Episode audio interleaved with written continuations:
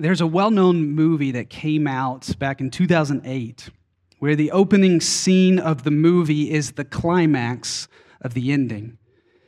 As the film starts, you see a young man from India under interrogation, and then a question pops up on the screen. Jamal Malik is one question away from winning 20 million rupees. How did he do it? Four multiple choice answers are revealed A, he cheated. B, he's lucky. C, he's a genius. D, it is written. The scene then plays out with him sitting down for the game show and cutting in and out between the show and the interrogation.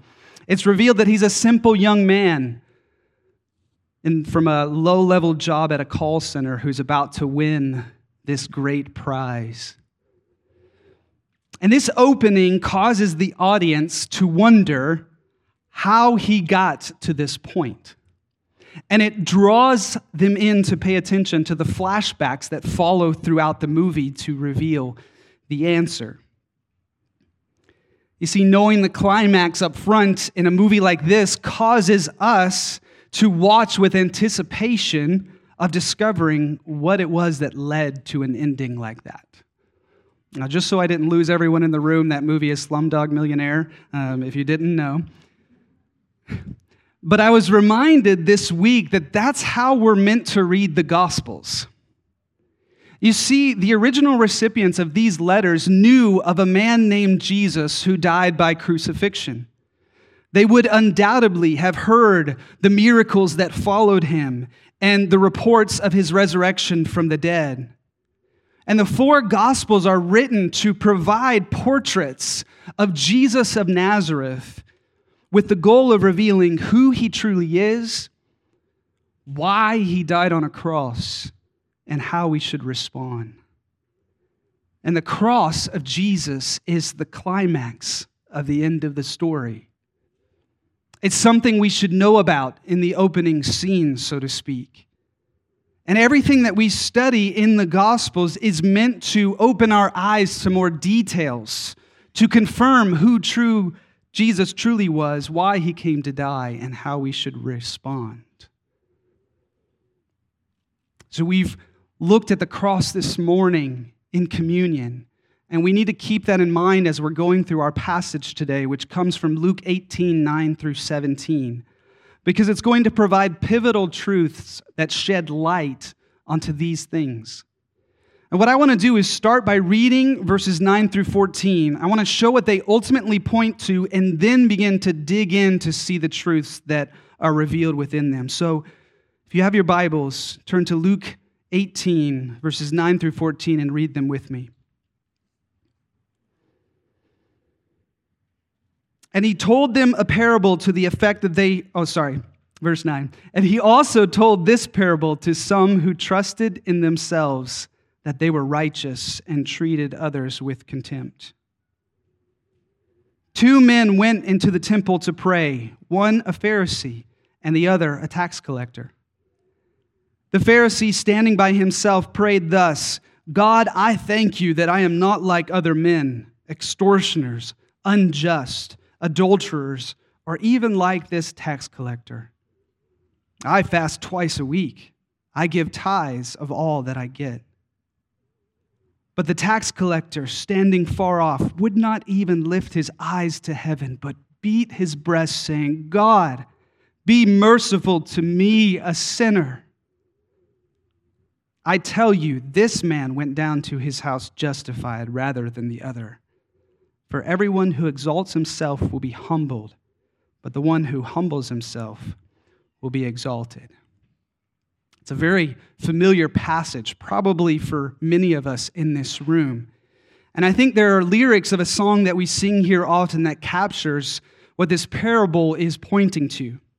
And the lyrics go like this My hope is built on nothing less than Jesus' blood and righteousness. I dare not trust the sweetest frame, but wholly lean on Jesus' name. You see, this parable ultimately seeks to teach us to wholly trust in Jesus' name. What we see from an overview is that it's a parable directed towards a particular audience. Did you see that in verse 9? It was told to some who trusted in themselves that they were righteous and treated others with contempt. So, this parable is directed at hearts that are confident in their own righteousness and look down on others around them. They are secure in their own goodness and they feel like they're better off than others. We also notice it's a contrast of two particular types of men in society in that day. One was a Pharisee who would have been among the spiritually elite or the most righteous people in the land. The other is a tax collector who is considered among one of the worst of all sinners. We see both men seeking to worship God at the temple, and we see two vastly different approaches. The Pharisee thanks God for what he is not and what he does. The tax collector calls himself a sinner and begs for mercy. And then comes what quite honestly would have been an astonishing conclusion by Jesus. The tax collector is the one that leaves the temple justified, not the Pharisee. Now, in that day, people would have been saying, What? I mean, look at their lives, look at their position in society, look at their good deeds. How can this be? But Jesus tells us it's because God exalts the humble. You see, God exalts those who approach Him with an awareness of their need and a trust in Him alone. And our understanding of the gospel reminds us that this trust involves wholly trusting in Jesus' name. That is what this parable is pointing us to this afternoon. That there is no other person, not even the most pure and good person you could imagine, that can be trusted in. Only Jesus. Only his blood and righteousness. You see, this parable points to the answer of why Jesus died on the cross. What we sang about and what we remembered in communion. It's that Jesus of Nazareth was the Messiah. He was the Savior of the world. He is the righteous Son of God, the eternal King who came to die on the cross for the sins of his people. And on the cross, he bore the just payment deserved for our sins. And he rose victorious over death and the grave so that now, for those who trust in him, there is no longer condemnation, but everlasting joy in the presence of God forever. And the point of the parable is to open our eyes to the danger of having any trust in our own righteousness, to set our hearts to wholly trust in Jesus' name. That's the main idea that's at play and with that in mind, let's move through the parable and let's dig in a little deeper and see what Jesus is revealing to us inside of it. What Jesus does first in this parable is he exposes our filthy rags. Focus in on verses 10 to 12. Two men went up into the temple to pray, one a Pharisee and the other a tax collector. The Pharisee, standing by himself, prayed thus. God, I thank you that I'm not like other men, extortioners, unjust, adulterers, or even like this tax collector. I fast twice a week. I give tithes of all that I get. Now we see in verse 10 that both men went up to the temple to pray. It starts out positively. And this most likely wasn't just prayer, but it was probably all the worship activities that were taking place within the temple. So these men are going to God in an apparent desire to worship Him and pray to Him. And then Jesus focuses on this Pharisee. And we see that the Pharisee stood by himself.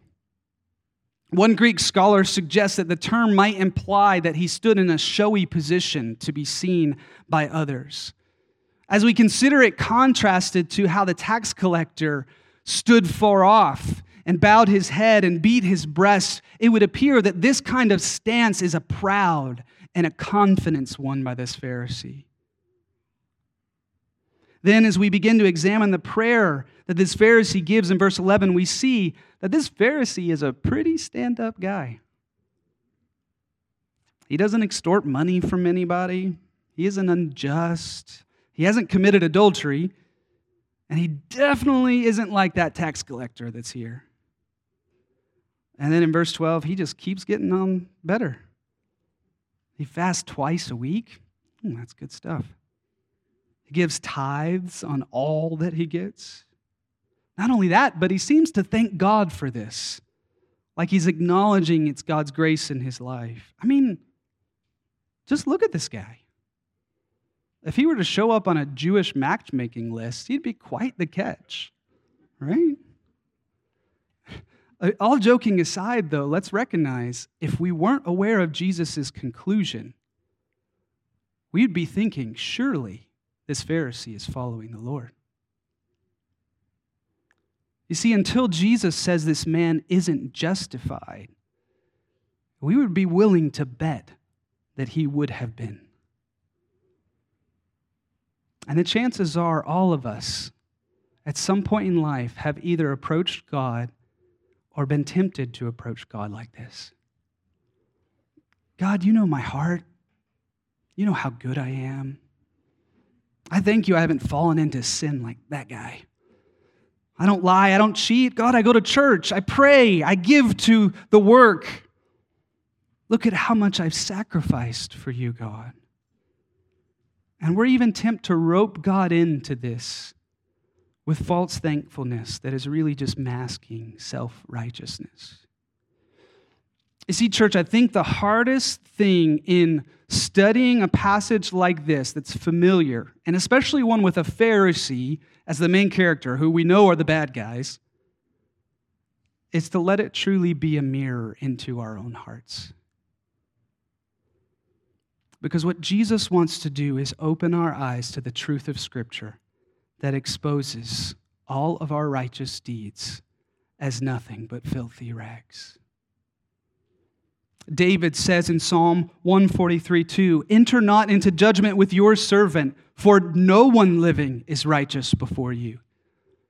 Solomon concluded the same in Ecclesiastes 7:20. He says, "Surely there is not a righteous man on earth who does good and never sins." Paul reminds us in Romans 3:10 that none is righteous, no not one. And where I get this point from to seal it into our hearts, Isaiah 64 6 says, We have all become like one who is unclean. All our righteous deeds are like a polluted garment. Or as the King James Version puts it, uh, that I memorized in many years ago, like filthy rags. All our righteous deeds are like filthy rags. This is the first truth that we need to see for our hearts to realize that we need to wholly trust in Jesus' name, that our righteousness is nothing but filthy rags. Far too often, many of us go through life taking righteousness placebos you know what a placebo is, right? It's a sugar pill designed to trick people to think they're taking effective medicine. And these placebos that we take, our efforts, might occasionally alleviate the symptoms of our sin nature, causing us to think that we're justified before God because of them. But in the end, we'll find that it's nothing but a false feeling of peace with God, and they keep us from seeing our true need of Jesus Christ.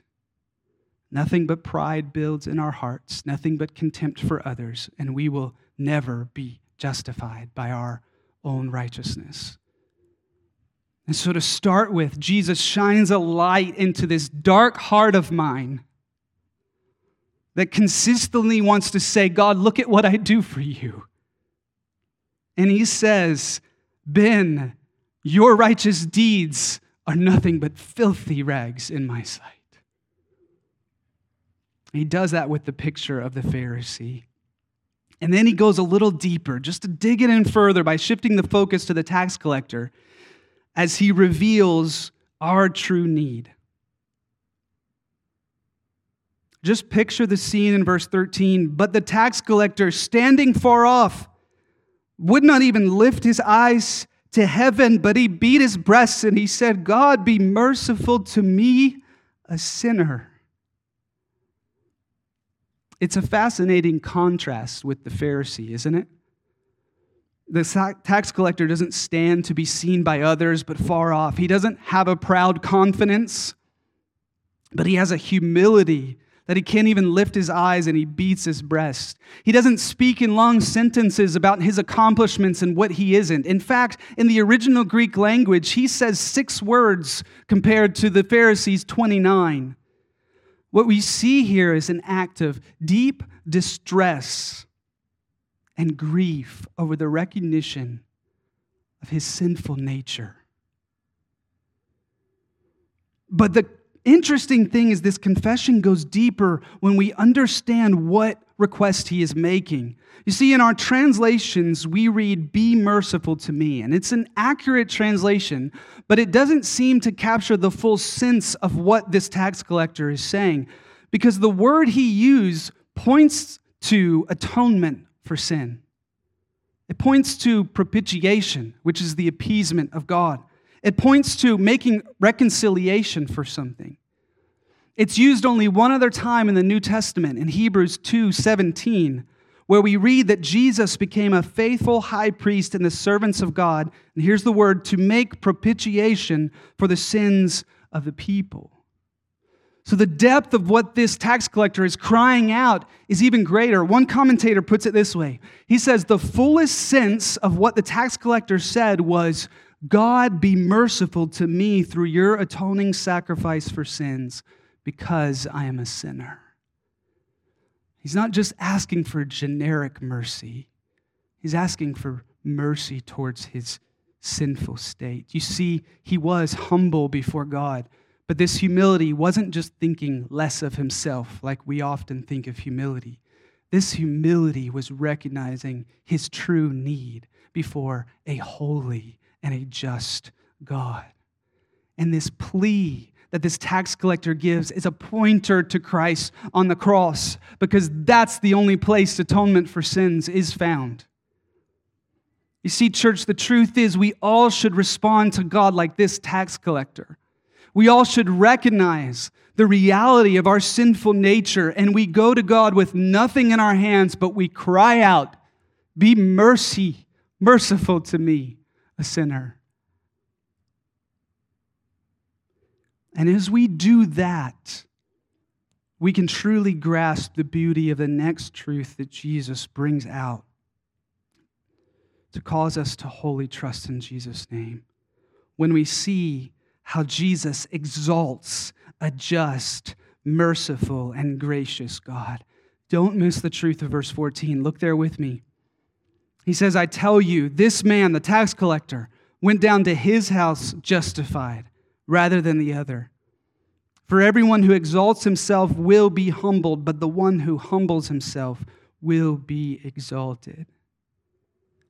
The tax collector was justified. Now soak that in. Justified. Church, this isn't a puny word. Justification is a legal term, a forensic term. Justification is God's act of reckoning the ungodly as righteous in his sight and acceptable in his presence. And it's God's act of imputing to them the righteousness of Christ. It's a decisive and completed act that accompanies salvation declaring those who trust in Christ as righteous forever in God's sight. That is what you and I have received if we are trusting in Jesus. Justification. That's what the tax collector received. That's what we long for. But it's not what the Pharisee received because he was trusting in his own righteousness and he exalted himself. And it gets even worse for anyone like him. Jesus says, Everyone who exalts himself will be humbled. You see, it's not just that they won't be justified, but they will be condemned forever. Our God is a just God. Sin has to be punished. It's either punished in the person of Jesus Christ or it's punished in the person that's not trusting Jesus. That's the reality before everyone. And those who don't receive God's justification through Christ will come under his judgment. Yet for those justified, it's not just mercy received, but we see in verse 14 the one who humbles himself will be exalted. Romans 8:30 reminds us those whom God justified, he also glorified. Those who humbly recognize their righteousness is filthy rags and their true need of Christ's atoning work don't just receive forgiveness, as good as that is. They don't just receive the fact that their sins are paid for, but they receive a future promise, a future promise of glorified bodies that can abide in the presence of God forever, where there is nothing but true delight. What could get better than that? The answer nothing. Nothing even comes close to comparing to that. Those who humble themselves will be exalted. So, those are the truths of this parable. Our filthy rags are exposed. Our true need of Christ is shown to us. And our God, who is just and merciful and gracious, is exalted. But there's one more thing that we need to consider. And it's how verses 15 to 17 relate to this parable, because they appear to be connected. And what I think they do here is that they drive home our only approach to God. Look there with me, verses 15 to 17. He says, Now they were bringing even infants to him that he might touch them. And when the disciples saw it, they rebuked them. But Jesus called them to him, saying, Let the children come to me, and do not hinder them, for to such belongs the kingdom of God. Truly, I say to you, whoever does not receive the kingdom like a child shall not enter it. Now, you're probably wondering how is this connected? The parable is about a tax collector and a Pharisee. This is about little children and infants. So I want to show you the connection that I see because I want you to see it for yourself. First, in verse 15, it starts with the word now, or and, or then in some translation. And it's a term of continuance, meaning to, to connect this to the previous section. The second thing that we see is that these verses focus at the end on entering the kingdom of God. And if you've been tracking with us as we're moving through Luke, this connects all the way back to the Pharisees' question about the kingdom in Luke 17 20, where they asked Jesus, When will the kingdom come? At the end of chapter 17, we see Jesus point to the exaltation of those who lose their life for Christ's sake. In verse 8 of chapter 18, the Son of Man is told to be coming to those who have faith. And Jesus is now speaking of entering the kingdom. So this is all flowing together, talking about what it takes to enter the kingdom. Now, I'm not sure that we can confidently say this all happened at the same moment in time. I'm convinced of this. I think God's providence is providing a beautiful example of the truths in the parable with these children. But we can say that Luke sees a connection here. So keep studying it for yourselves and see what you think. But we need to see the connection because it shows us that receiving the kingdom like a child has similarities to the way the tax collector was justified. I want to say that again because we can get confused of what it means to receive the kingdom like a child if we don't understand this receiving the kingdom like a child has similarities to the way the tax collector was justified. So if we're trying to figure out what it means, we're looking at that parable and saying, how is it connected? I'm convinced what's happening is receiving the kingdom like a child further expounds on the way someone is justified before God by showing our only approach to God. So let's ask ourselves what does it mean to receive the kingdom like a child? There are two common answers that I don't think are correct. I don't think it means that we must be innocent like children. We don't see anything of innocence in the text. In fact, I haven't found one place in Scripture that convincingly teaches that children are innocent. And if you have children of your own, you recognize very quickly they are not. David says in Psalm 51:5, Behold, I was brought forth in iniquity, and in sin did my mother conceive me. Or as the Christian Standard Version helpfully captures, Indeed, I was guilty when I was born. I was sinful when my mother conceived me. Another reason it can't mean this is that the confession of the tax collector is inexplicitly linked to guilt. He cries out, I'm a sinner. So, to receive the kingdom like a child doesn't mean we need to be innocent like a child. I also don't think it means we need to have humble faith like a child. And I think that's a temptation to see here.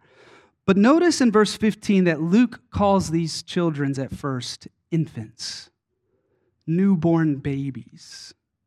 Notice that he says they were brought to Jesus. They didn't do anything to go to Jesus themselves, they had to be carried there. So, what does it mean to receive the kingdom like a child? I think there's two possibilities that our text points to. First, it could mean coming to God in full and complete dependence on Him with nothing to bring for yourself. I think that's what we see with Luke's emphasis on infants. A pastor named Kent Hughes puts it this way. He says, What is the quality of being of, being of children, and especially those characterized as babies in the opening line of the passage?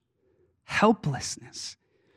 Jesus has in mind here the objective state that every child who has ever lived, regardless of race, culture, or background, has experienced, namely helpless dependence.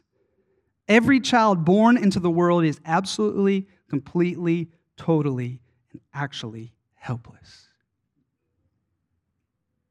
I remember when my children were newborns, seems like decades ago. And you'd have what's called back time or tummy time. It's like the best time. You just lay them on the ground and you get your space. so maybe some of you parents remember doing this. And as you lay the newborn down on their back or their tummy, they have no ability to move at first. They can't turn themselves over. They can't crawl away. They're just laying there helplessly, completely dependent on mom and dad for anything. If they start to fuss or cry, they can't do anything about it. You see, I think that could be the idea Jesus has in mind here helpless dependence on God.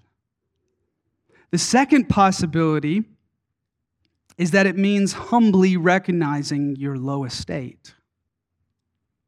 You see, infants and children were commonly very lowly regarded in Jewish society. That could be why the disciples are rebuking people for bringing them to Jesus. It also connects with the tax collector's status in society, which was considered low as well. And in Matthew 18, 1 through 4, we see the same concept where the disciples are asking who's the greatest in the kingdom, and Jesus tells them to lower themselves like a child. So I think either one of these are possible conclusions of what it means to receive the kingdom like a child. And I really think they could be taken together if you think about it. Church, to receive the kingdom like a child means that we humbly recognize our true low estate and our full dependence on Jesus Christ.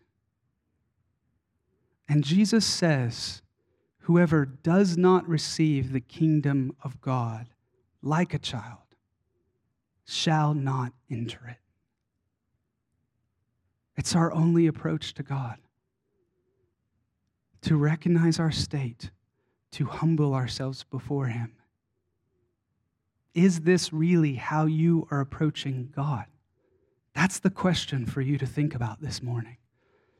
Is this how you approached God when you walked into worship this morning? Is this how you approach God when you pray to Him?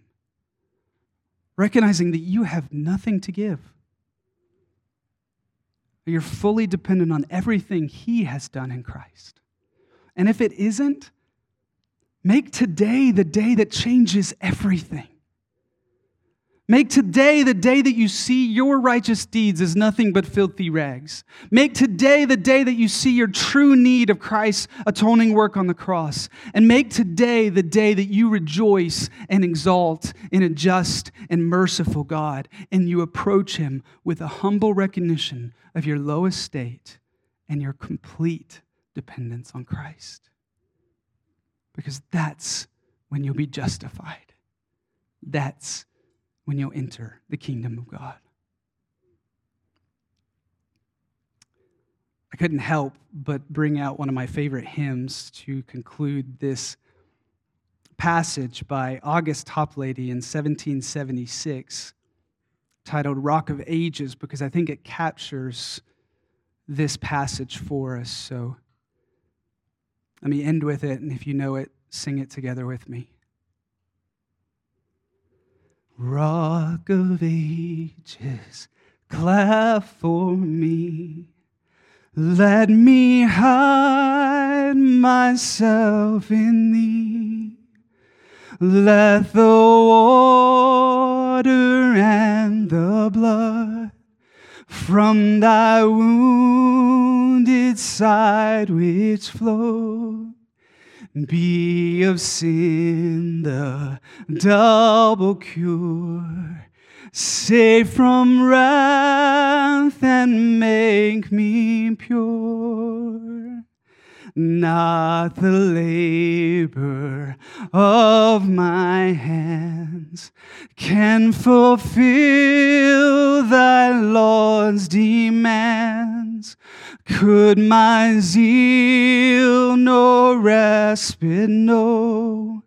Could my tears forever flow? All for sin could not atone. Thou must save, and thou alone.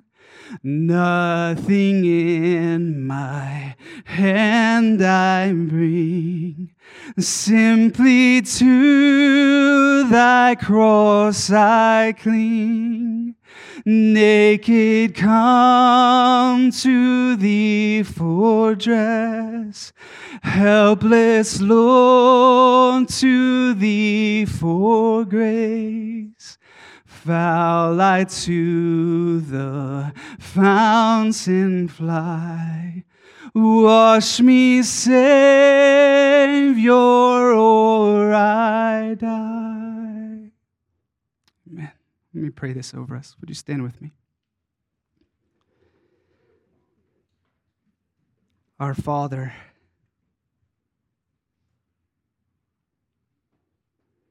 we approach your throne of glory with nothing in our hands, nothing that will ever satisfy your demands of righteousness. But we approach because we know through the blood of Jesus Christ we have access. We know that through his righteousness we have your favor.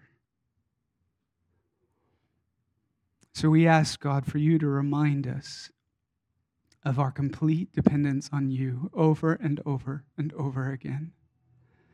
Father, I ask if there's anyone here that doesn't know you, that hasn't yet experienced the reality of seeing the glory of Jesus Christ, will you now, in this moment, open their eyes to the glory of Christ? Will you show them their need of you and save them today by your grace and your mercy?